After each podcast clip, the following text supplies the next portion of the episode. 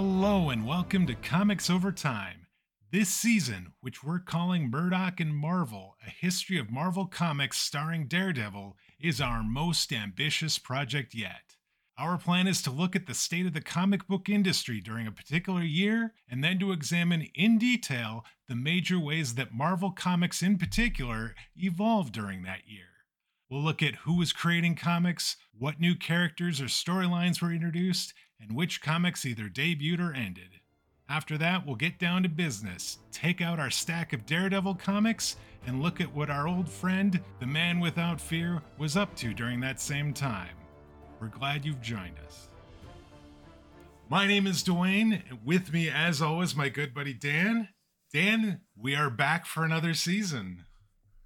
Yeah, really excited about this. It's going to be a lot of fun. I think that uh, in many ways it seems like what we've been doing, what we've been talking about, has sort of been building up to an analysis like this, and now it is time. So we are going to be reaching back into the past. Of course, as as this is called, uh, essentially Murdock and Marvel. It's what we're going to be doing. We're going to look at the history of Marvel Comics. We're going to look at the history of Daredevil as sort of one slice of that. Um, that history starts in 1964 when Daredevil debuts.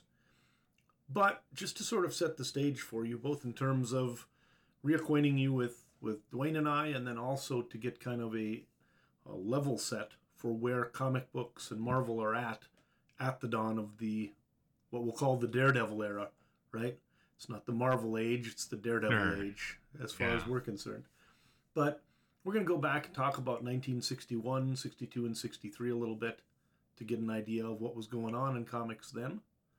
And then each year from now on, we're going to be sort of moving a year at a time, starting with Daredevil's introduction in 1964.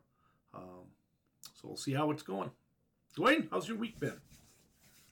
It's been good. I've been reading lots of comics, trying to get ahead of uh, of where we're going, uh, because unlike Moon Knight, which we did a similar sort of let's read all of Moon Knight's comics, we're trying to read all of Daredevil, and Daredevil has a significantly bigger library of comics than just uh, the 350 or so that that that we had for uh, for Moon Knight. It's probably up over 400 now with that current run and, and yep. some of the other books that that he's been in. So been doing that, been getting ready for this. We we we tried to kind of up the production value a little bit on the podcast. So you're going to hear some cool bumpers and we're recording the intro and outro. So less chance that I'm going to screw it up and all that sort of thing. So I'm really excited about this. I, I don't know a lot about comic history, and uh, you've got a lot that you can share.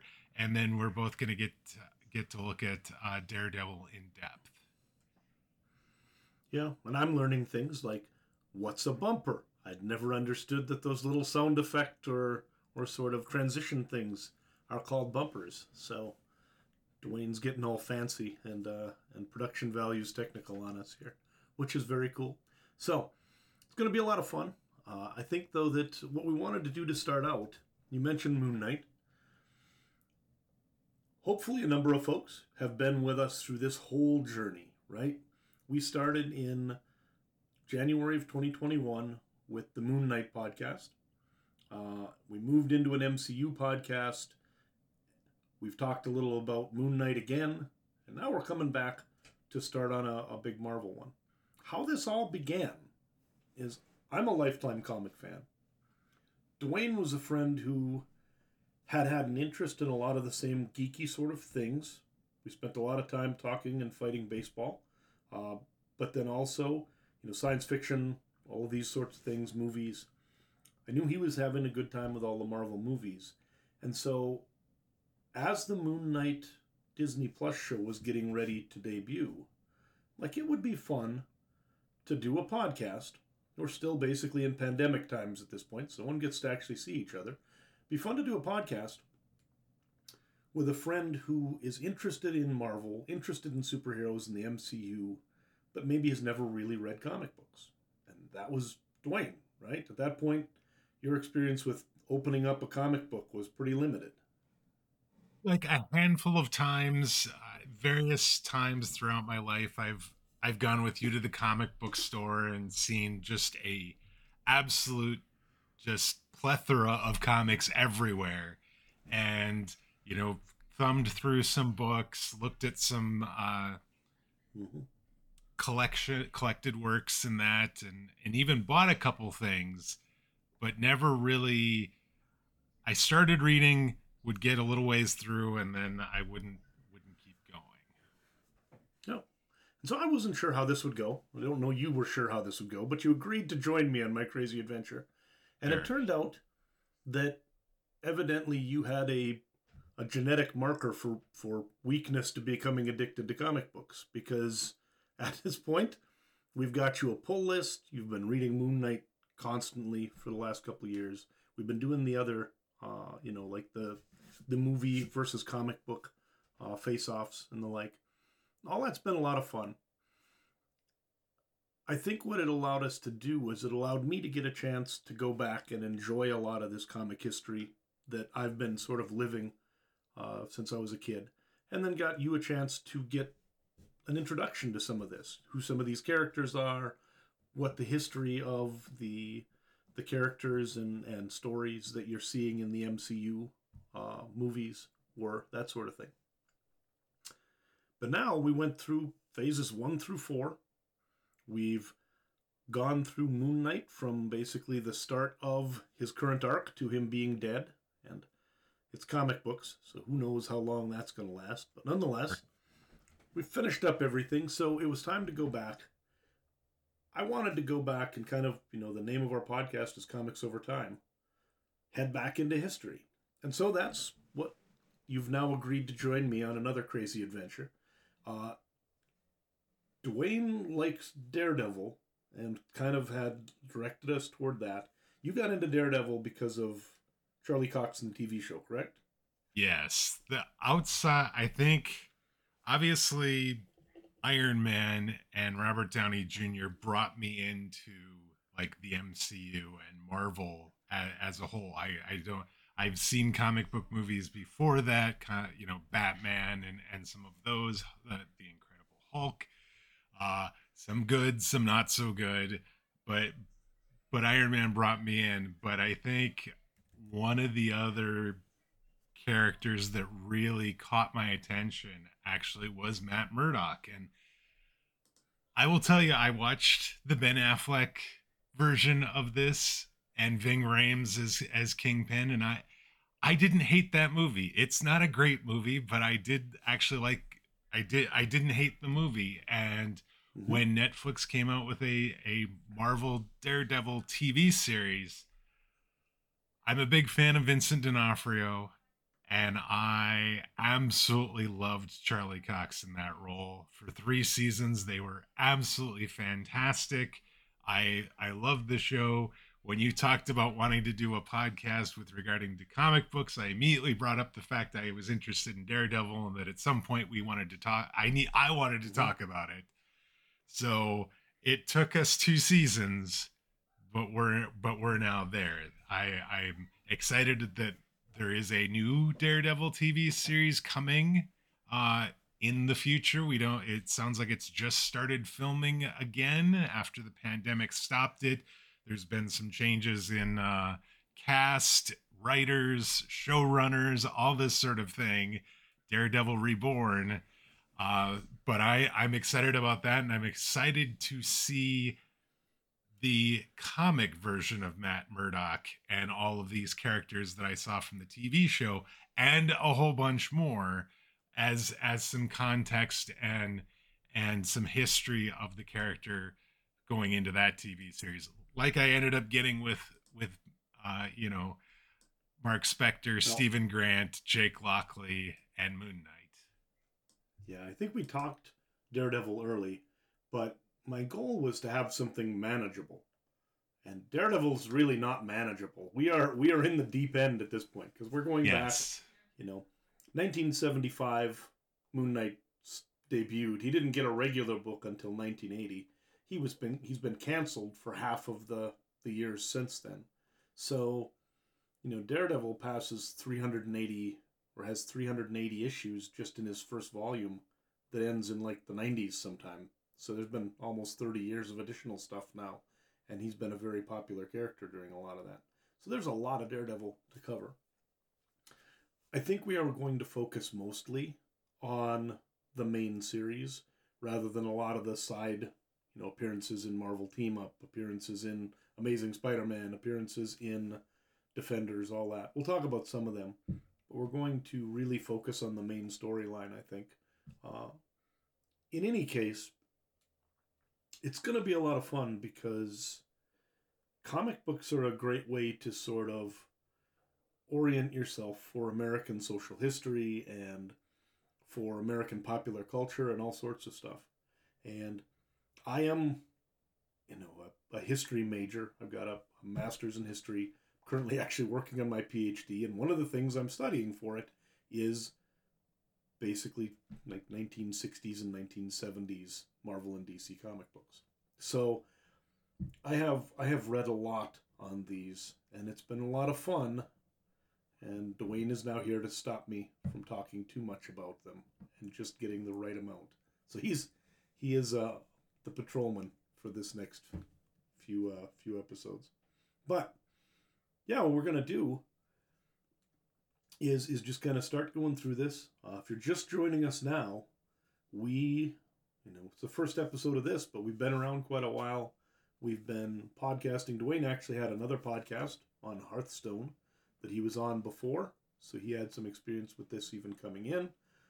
Um, a little experience. I had 160 some odd episodes uh, of that podcast before I, I ended up having to move on because turns out doing more than one podcast in a week when you have a full time job is uh, it starts it starts to limit the amount of free time you actually have. So I I decided that I wanted to keep going with Dana on on talking about comics and comic book heroes and movies and TV shows and all all of that. So yep. I had that, and then now together, you and I, we've done all. You know, we're closing in on about 150, 100 or so podcasts as well. So, yeah, very cool. Yeah, that seemed like you say a little, but that seemed like a mountain of experience when you'd had two and a half years or whatever of podcasting already when we were getting ready to do things. So I've, uh, I have learned much. But so for this first week, though, we kind of wanted to reintroduce ourselves a little bit for those of you who maybe uh, maybe are not familiar with where we came from. And then we're going to talk each week about essentially three things. We're going to talk about what happened in comics, and more broadly, a little bit about what happened in the sort of history and, and the country at large during a particular year. We're then going to talk about what happened at Marvel Comics during that year. And then we're going to finish up by taking a look at what Daredevil was up to that year. And the hope with this is that it will give us the ability to go from sort of broad to targeted, where we can have a podcast that gives you a good idea of what's going on in comics and Marvel Comics, and then kind of get to find out what's been going on with Stiltman or something and have a little bit of fun before we leave. So, yes, Stiltman. You you were joking about Stiltman before I got to that issue, and yeah, he is he's great. He's uh he's his own guy. So, in any case, um, what we're gonna do then is kind of start out with with that. I assume that we're going to wander into one of those Dwayne will get to use one of his fancy new bumpers here in the next couple seconds. And we're going to start out taking a look at what happened in comics and Marvel and and the like in the three years between when Marvel started doing comic or in the three years between when Marvel started doing superhero comic books again and when they brought out Daredevil. So that would be late 1961, 1962, and 1963. The year in comics. I guess I was under the assumption that Marvel had always done superhero comics, but that's not the case. Not, not really, no. Uh, and more specifically, not in the few years leading up to Fantastic Four. That Marvel started with superheroes, and it was superheroes for a long time, and then they went away, and then they came back, and then they went away. It's been an interesting kind of journey. So, Marvel's also only one of a number of companies that's doing things at this point. So, in the early 60s, comic books were actually selling at levels that today's publishers can't even hope to attain.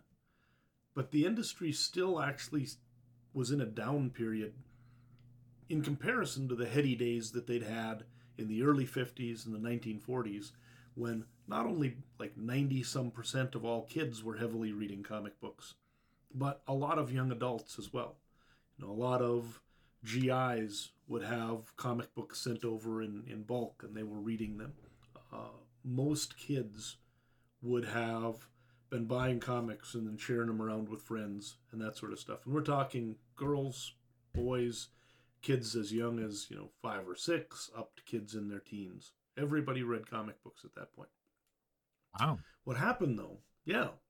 It uh, actually became unfortunately something that caught the attention of a few people who started to notice that some of the content in the comic books was not what they considered to be savory and so we ended up having a massive sort of almost purge you had things like actual bonfires of comic books in the 1950s and the like.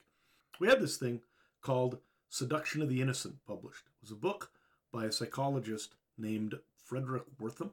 and in it he made a bunch of allegations that essentially comic books were a cause of of juvenile delinquency.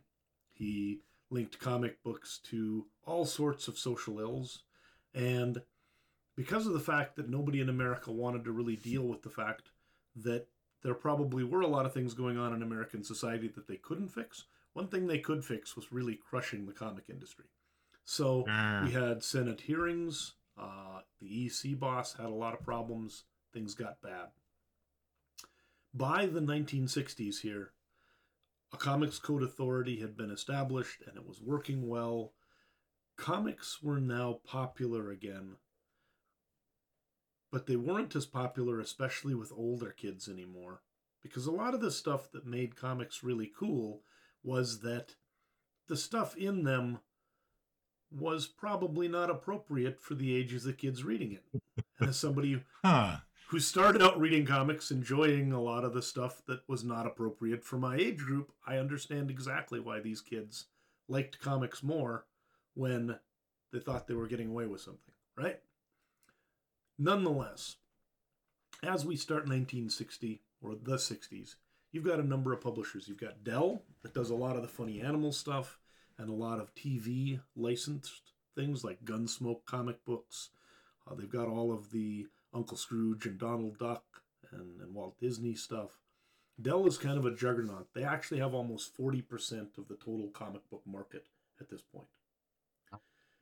DC Comics, which is national, is the publisher of Superman.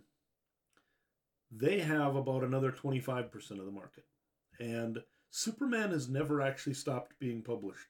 So it and Batman basically have had a straight run. Wonder Woman has mostly been published all the way through, but not entirely. A lot of the other Silver Age superheroes just started coming back in the 50s. So, like, The Flash comes back in 1956, and and a lot of these other characters start returning. DC, for a lot of time, like most other companies, was using all sorts of other things uh, that they were selling. They were not necessarily spending all their time with superheroes. But now they're coming back heavily into superheroes in the early 60s. You've got Harvey Comics, which is Richie Rich, and Hot Stuff, and Wendy the Witch, and all these sorts of things. Uh, they're about 10% of the market, right? Uh huh. Charlton which has all sorts of, of interesting uh, stuff. They've got some early superhero things. They've got a number of other uh, like hot rod magazines and stuff like this. They're ten percent of the of the market. And then, in like sixth place, here comes Marvel, nine percent of the comic market as of that point. Which, go ahead. I was gonna say, um, just rough math here. That means the top four had like over eighty percent of the market. Yes, and that's not something that would have been the case 10 years ago. But what happened when the Comics Code Authority came in is it absolutely destroyed the small publishers. Because a lot of them took heavy losses and they didn't have a big bankroll where they would they had the ability to withstand it. There would have been dozens of, of relatively strong comic publishers, each with a few percent of the market, as of about 1950. And then it just absolutely got crushed in the 50s and consolidated. And a lot of the stuff, you know, when you look at Dell, Harvey, Charlton, Archie, which is the next one, that's 6% right below DC. all of those are very family friendly, very kid friendly sorts of, of imprints. And a lot of the stuff that would have been like weird science and a lot of the EC horror stuff, or even some of the more adult uh, romance type things and like just sort of went away. And so the, the comic market as of this point is a little weird. If you look, we've got a spreadsheet here. I can maybe, uh, I don't think we'll put this in the show notes, but I can try and tweet it out or, or what would I call it? I can never remember what I, what they call them on Blue Sky. So I'm only just on Blue po- Sky. You'll you'll just post it on social media. I may I may post it, but the uh, the top ten comics of each year are kind of what I'm going to be looking at each year. And for this one, when we start with 1960, Uncle Scrooge and Walt Disney's Comics and Stories both sold over a million copies, uh, and that is average copies per issue, not per year. So they're dropping Wow. 12 million 12 mi- million issues of Uncle Scrooge in, oh, you know, I guess, if they did 12 issues. I'm not sure if it was monthly or bi monthly, but a lot. Yeah, Nothing sold a million copies for a long time after this, just as a note. sure. Superman and Superboy then came in at third and fourth at around 800,000 and 600,000. Mickey Mouse and Batman were in the 500s. Superman's Pal, Jimmy Olsen and World's Finest are at about 500,000. Then we've got Looney Tunes and Action Comics to finish out the top 10. The top Marvel title was Tales to Astonish at 163,000 copies in 43rd place. Wow. So, They were they were they were definitely the very small fish in the pond at that point. Then they were not a league leader at this point. Let's put it that way. And as we as we actually talk about Marvel, I'm going to go back through some of the history. You'll see that it is a little bit surprising because this is not a fly by night company. It's not a company that just started in 1955 or whatever. That they don't have anything in the top 25 or top 30 or top 40 comics is kind of crazy.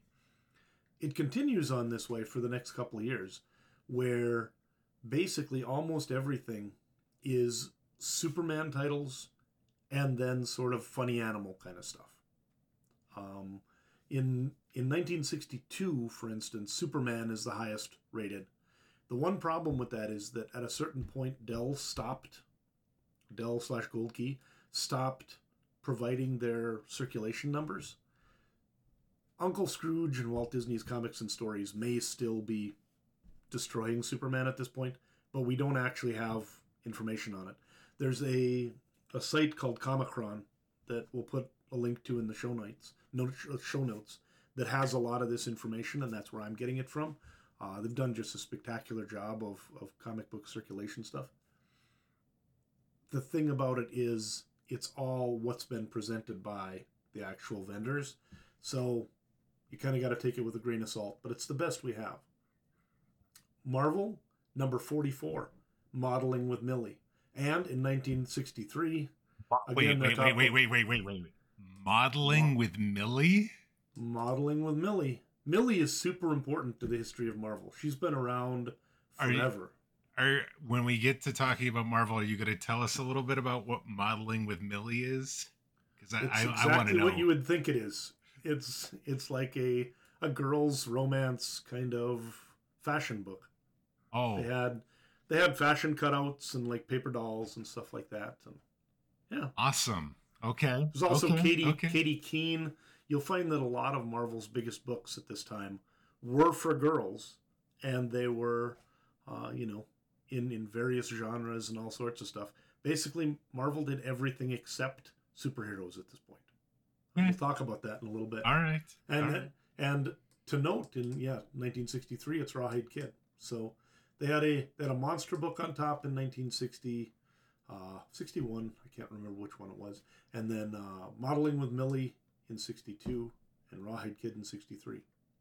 But so just to kind of give an idea, the comic market is diminished in 1960, but it's still relatively vibrant because you've got, like you said, you know, like six or seven um,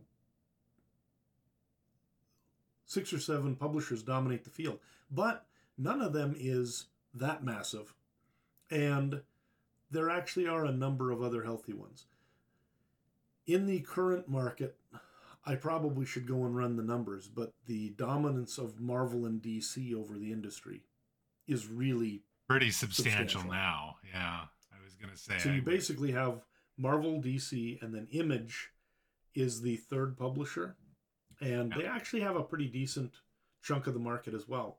But those three then are almost, you know, they're like 90 they're like it.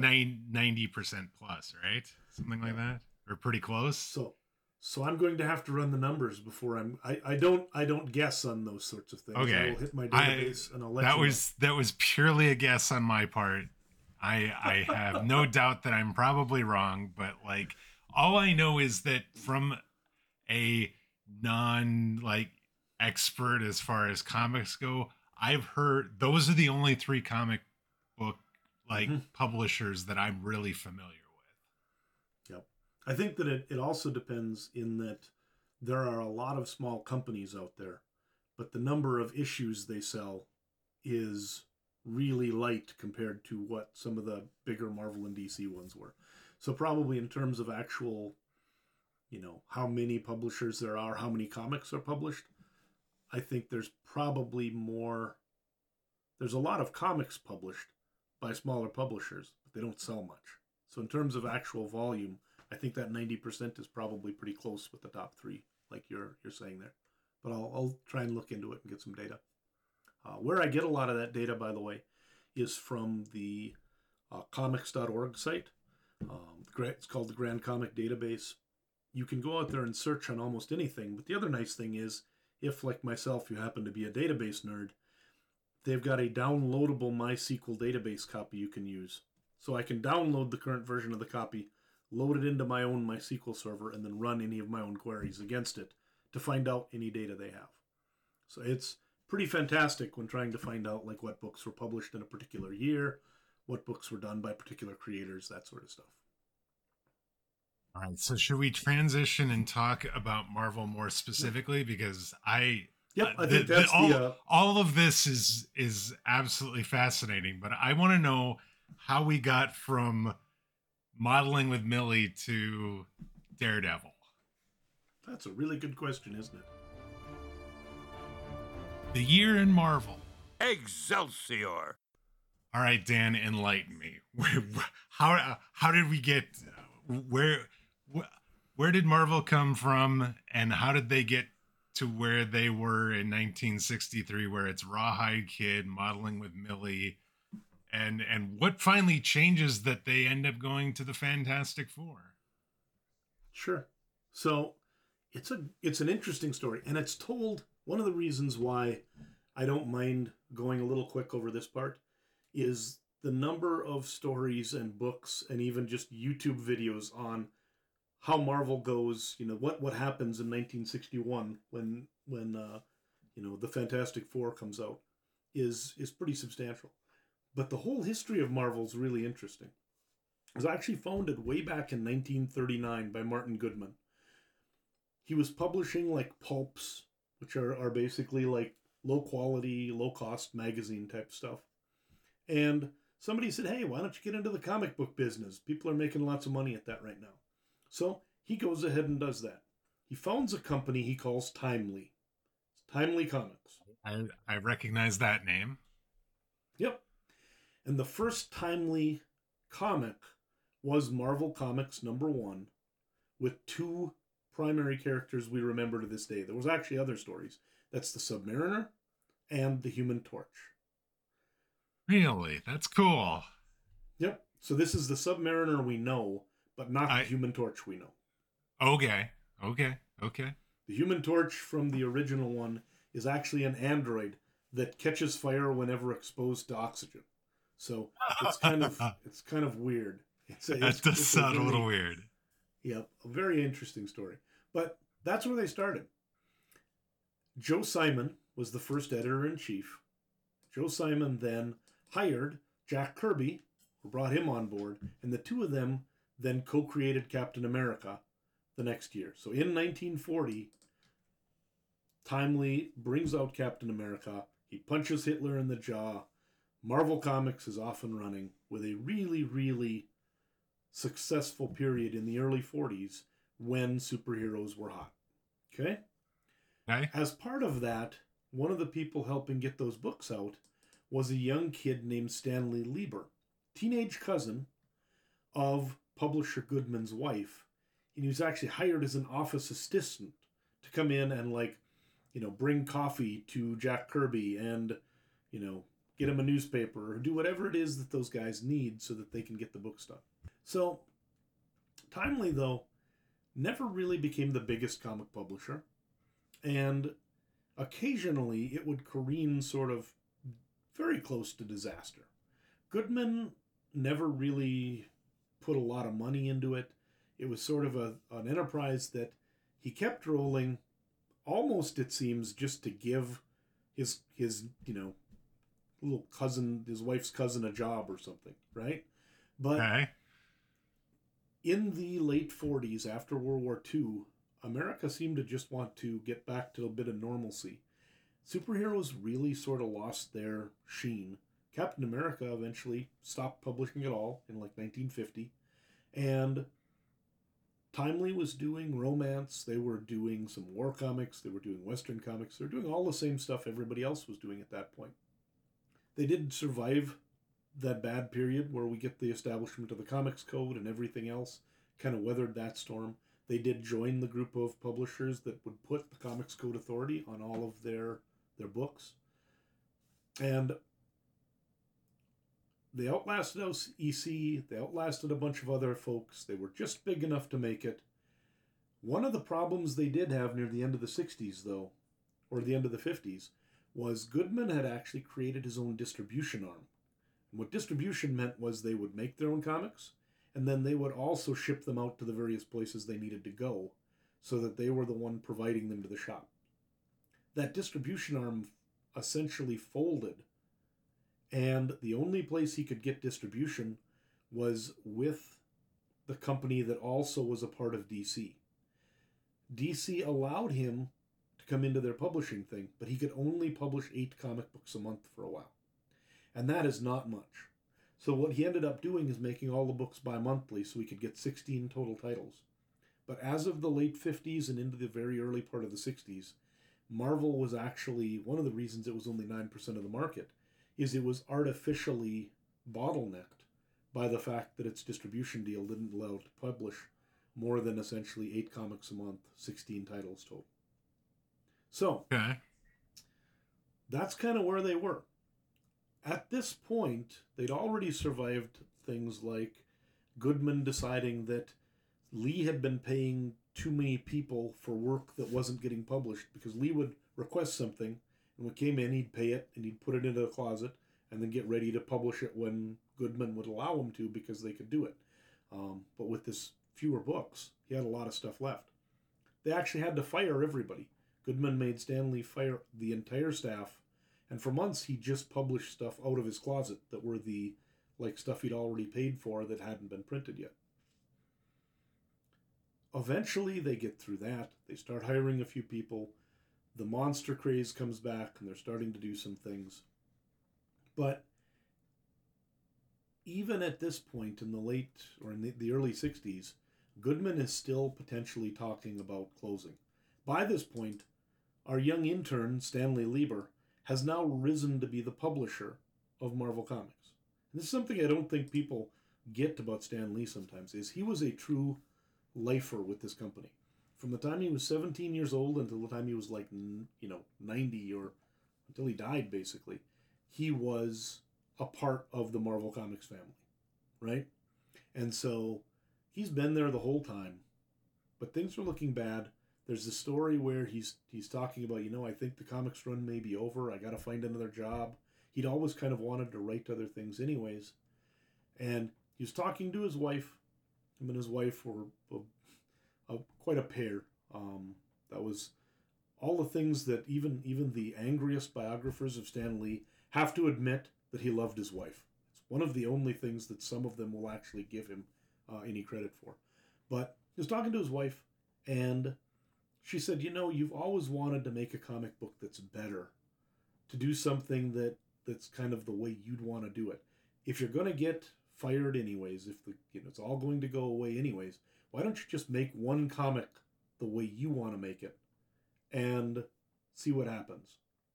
And it was right around that time that Goodman had been golfing, evidently, with somebody at DC who was telling him that DC was making big money on their superhero team up book, which would be Justice League of America, which had just started publishing. Goodman came back, called Lee into his office, and said, I want a superhero team up book. Lee said, All right. And he went back and he wrote it the way he wanted to write it. And with that came Fantastic Four number one and the Marvel Age of Comics. Now, a lot of this seems almost too Hollywood to even be true. Wow. And since it's Stan Lee, a lot of it probably is part Hollywood.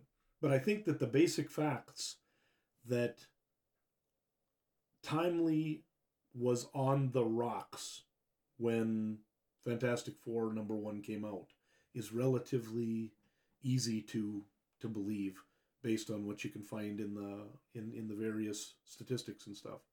And that Lee did decide to just try something different also is for whatever reason is is what we can see. So what's interesting is that only happened it came out at the end of 1961. Somehow in the years from 61 to 63 Marvel changed its name from Timely to Marvel Comics.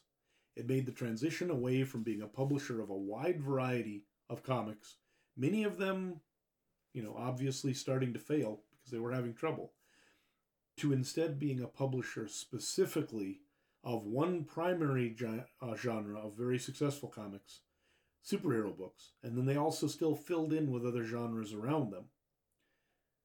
So, November 1961 to the end of 1963, they introduced Fantastic Four, Incredible Hulk, Sergeant Fury and his Howling Commandos, Amazing Spider Man, X Men, and the Avengers. Wow. If you look at these two years and a couple months, most of the primary characters and stories of the first at least two phases of the MCU were invented in the that, cauldron yeah. of this two year period. Wow. And it just sort of exploded. And it continues on. I mean, next next week in 1964, we're going to see that it's not just Daredevil. There's a bunch of other, you know, major characters, p- characters that now most of the world knows that start rolling in, uh, just one after another. But it's a it's a fantastically innovative time at Marvel, and it's hard to really understand how it happened, but it just sort of the right people in the right place at the right time. It just sort of happened. So, so what does Marvel look like right now as as is where you're coming up on the end of 1963 and that there's you know is this a small company? Is it a you know you, you said that they fired everybody. They probably brought i'm assuming they had to bring a few people back in. And where what did what did the company look like at this point? So 1960 you know 61 to 63 you're talking things like uh, Kathy, Life with Millie, Linda Carter, student nurse, or Lynda Carter, student student nurse, Love Romances, Millie the Model Annual, as well as Millie the Model comics, plus modeling with Millie. You've got Patsy and Hetty. You've got Patsy Walker. So all of these romance comics. You've got Gunsmoke Western, Kid Colt Outlaw, The Rawhide Kid, Two Gun Kids. You got a bunch of Western. There are Journey into Mystery, Strange Tales, Tales of Suspense, which are all sort of essentially Twilight Zone light I would call it, like Twilight Zone for kids type of stuff. There's a lot of Okay. monsters, Sure. a lot of twist endings and stuff like that. And then you've got Sergeant Fury, which is a war book. There's also a ton of humor books, and in fact, almost half of what they publish at this point is humor. It's cartoon comedy, cartoon laughs, cartoon parade, cartoons and gags, comedy, gee whiz, humorama, uh, Joker, Laugh Digest, Laugh Parade, Laugh Riot. Um, and then there's even four of them Gaze, Jest, Romp, and Stare, which are sort of like gentlemen's comic books. They're, oh they're more magazines. So they've got Stare. like pinups on the covers. Uh, one of them's got a as cover. in Yep, stare. the male, Gotcha. comma. Yep, yes. exactly. Okay. Yeah. And so this was not that uncommon, to be quite frank, especially in the older days. The intersection of comic books and sort of, I don't know, low level pornography was relatively. adult adult imagery imagery. Yeah, was was relatively common. Uh, and in fact, a lot of the bookstores I got comics in when I was young, uh, you turned one way to go into the adult bookstore, and you turned the other way to go to the comic book stuff. So that's that's the way it went. But Oh. in any case, which when I was twelve, going to hunt comics in in Minneapolis, my mom was not happy with the places that, that one ended up having to go. So in any case, that was the state of Marvel at the time. They were doing a lot of stuff that was multi genre, a lot of stuff for kids, a lot of stuff for girls, a lot of stuff for everybody, right? Uh-huh. And and then you know some of that humor and pinup stuff would be for skewing slightly older, um, you know, college age or or older males, that sort of stuff. Now, the interesting thing is that the people doing this are in many cases the same people who are going to be doing Marvel forever, right? So I went in and looked, actually used the comic database to take a look at the credits for these years. And I found the top like 11 creators. Uh, I was going to go with 10, but there was one one extra one that we needed to have. But the Marvel universe at this time had essentially 39 creators working on it in these books. But the top ones, Stan Lee and Larry Lieber, who was actually Lee's brother, wrote almost everything. They were the only two writers credited on any of the books that were Marvel superhero titles, the ones that came out during this time, like Hulk, Fury, uh, Spider Man, X Men Avengers, that sort of thing. You had Steve Ditko, Jack Kirby, and Don Heck, who were the primary artists. And of course, you know, Ditko and Kirby did a lot of the actual plotting and writing and all that sort of stuff. And there's a massive controversy about who did what in all of this. But in terms of putting the art onto paper, it was mostly Ditko, Kirby, and Heck at this point. You had a number of people inking. You had Dick Ayers and Paul Reinman, uh, and then Sol Brodsky actually. Brodsky was an interesting dude. He worked as an inker, but he also was essentially Lee's right hand man. So he worked a lot doing production and that sort of stuff. And then Artie Simek lettered almost everything. Uh, what he didn't lever, Ray Holloway did. And Stan Goldberg was the primary colorist. And he also did some art and, and things like that as well. But he was the, the main colorist on, on these. So a lot of them would have like, you know, Goldberg colored 400 stories or more during the during this three year period. You know, they were they were busy people. Yeah, kind of crazy. But so we're going to track that over the next few years. You know, like who starts coming in and and doing stuff uh, to sort of uh, transform the Marvel universe year by year as they go in, and then who do we start losing? Who's going to uh, not be there anymore, and has maybe moved to DC or something? So now the next step is to scale it down a little bit. We're going to be talking about Matt Murdock and Daredevil. I know this is kind of before he's introduced, but let's let's talk a little bit about what might be germinating at Marvel leading up to Daredevil. The year in Daredevil. All right, Dan. So how does Daredevil fit into all this then? So the thing is that right now, as of 61 to 63, our hero is actually just a twinkle in Stan's or Jack's or whoever's eye. Uh, we won't actually see him until next week. But this actually might be a good time to note that Matt Murdock is not actually the first costume crim- crime fighter to use the name Daredevil. So, What? way back in 1940, Jack Binder created the first Daredevil as a boomerang wielding vigilante who also had a tragic backstory, sort of like Batman, and was fighting Hitler in the comics before the US entered the war, just like Captain America. So Huh. the name Daredevil has a storied history in in the Apparently. comics, actually. Yep. Character was actually really popular through the 40s, but was one of those that kind of got mothballed and fell out of favor uh, when superheroes kind of lost their uh, lost their sway over people in the late 40s. He only returned actually in the 1990s after he entered the public domain. So if you wanted to make a Daredevil comic, you can make yourself a Daredevil comic, and a number of people have done that.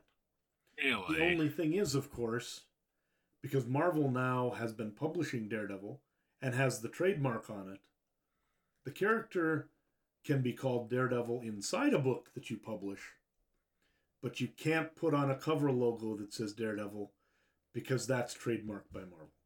This is the exact same problem that DC has with Shazam slash Captain Marvel Ah, yes. that for years, you know, they brought back Captain Marvel, but they had to call the book Shazam because even though they can call the character Captain Marvel, they can't use it as a trademarked imprint on the cover. Huh. It's a weird, weird thing. But That is so anyways, weird. So that's there is an actual Daredevil out there. He had kind of this crazy multicolored jester suit and stuff like that, and he was actually a, a relatively intriguing character. An interesting note on that, since we mentioned Captain Marvel as well, is that Jack Binder, the guy who initially created uh, that Daredevil, the early Daredevil, is the older brother of Otto Binder. And Otto was the co-creator of Mary Marvel. He wrote a ton of stories for the the Marvel family. He also co-created Supergirl and my favorite group from when I was a kid, the Legion of Superheroes. So Otto was actually one of the all-time greats in comics. Uh, not so much his brother, but Otto was fantastic. Uh, over fifty thousand pages of written, published comics over like five decades. So there's actually a, a book. We'll put the link into the uh, in, into the notes called Otto Binder: The Life and Work of a Comic Book and Science Fiction Visionary. It's by a guy named Bill Schelly from 2016. Fascinating book, really good. Also super depressing at the end because unfortunately, after living this wonderful life and giving us all this great stuff, Otto Binder had a significant tragedy at the end of his life that sort of just uh, just ruined him. This week's Spotlight story. All right, the Spotlight is going to be my attempt to give you a digestible version of what happened to Daredevil during the year, and then spotlight a book or a story from that year that we're going to talk about. So I'll give you a little bit of a recap of what happened and tell you why I picked that one out out of out of everything that that I read uh, for that year. So really excited about that. Have several the next several weeks all planned out, but since Daredevil hasn't been uh, published yet, we don't have a spotlight this week. So we're to move into our final segment, which is the takeaway. This week's takeaway. All right, Dan, we're in the takeaway. What is the takeaway? What are, what what should we come away from this first episode about Marvel? What should we come away with maybe Daredevil as we look to the future? You know, to me, really, it is that part we sort of talked about a little bit already. That Marvel boom of the 60s kind of heralded this fundamental transformation of the comics industry. Marvel books actually skewed towards older audiences who had more disposable income, and Marvel fans increasingly were people who looked at comic writing or drawing not only as a sort of art form, but also as a preferred ch- career choice for them. And so both the comic industry and comic fandom became sort of started undertaking this change that ends up resulting in the creation of things like specialty shops, the direct market. You've got fans who are very interested in in chronology, very interested in continuity, uh, collecting all the issues, correcting mistakes, things that nobody had ever seen happen before in comic books, right? Sure. Yeah.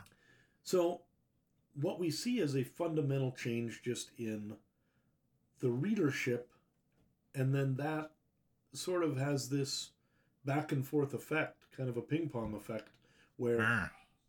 The early Marvel books sort of changed the readers, and the readers then changed the Marvel comic books, which then continued to change the readers. Change the industry, time- probably. Yeah. It changed the entire industry.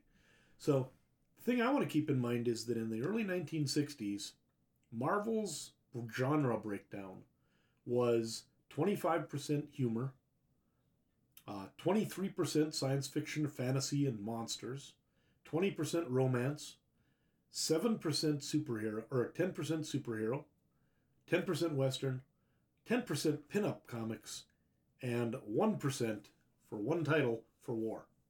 So, looking at the fact that, you know, sort of weird comic girly mags were tied in terms of publishing importance with superheroes in 1961, 62, 63 for Marvel, versus the fact that by the late 1960s, the line is well over 50% superhero. And when you go to the comic store today and look at a Marvel line, it's hard to find anything that isn't within the Marvel universe. You know, at this point, most of what we see that isn't in the Marvel universe is going to be Star Wars stuff. Because there's actually quite a bit of Marvel Star Wars published these days. But in general, uh, you know, Marvel has now become synonymous with one and only one thing, and it is not Millie the model.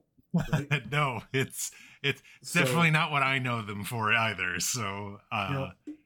this And this a has lot been of these interesting. characters have been around a long time. Some of them even made the move.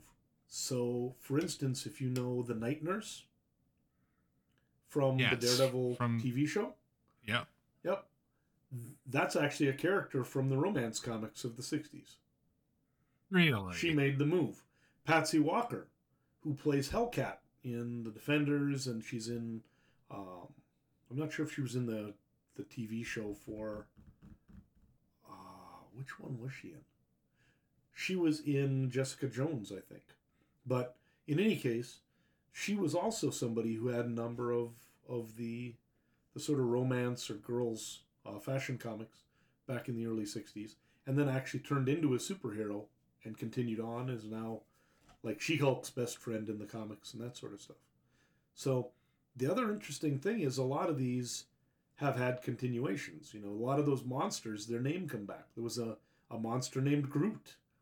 There was a monster named Thor with two R's. There was all of these sort of characters. You know, Fin Fang Foom still continues on to the modern day. So it's it's very interesting to see how that's worked.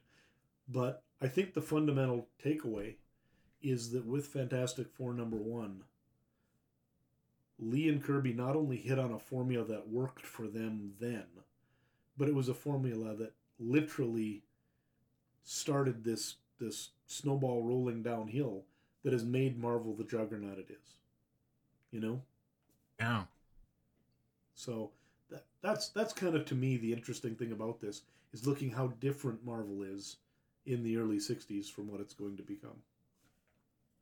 Right, and then we're going to be taking a in-depth look at it year by year going forward. This is going to be exciting. I hope I hope you all listening are as excited about this as we are. Uh, this is going to be a lot of fun.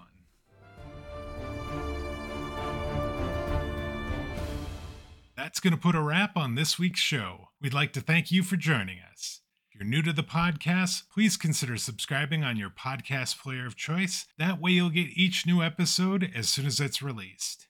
If you've already subscribed, we'd appreciate it if you'd share the show via social media or leave us a review. That will help new listeners find the show much easier. Whether you're new to the podcast or you've been with us from the beginning, we'd love to get your thoughts about this week's show. You can send those to us via email at comments at comicsovertime.com or via Twitter or Bluesky. We're at Comics Overtime there. Until next week, take care, everybody. See you later, folks. Have a great one.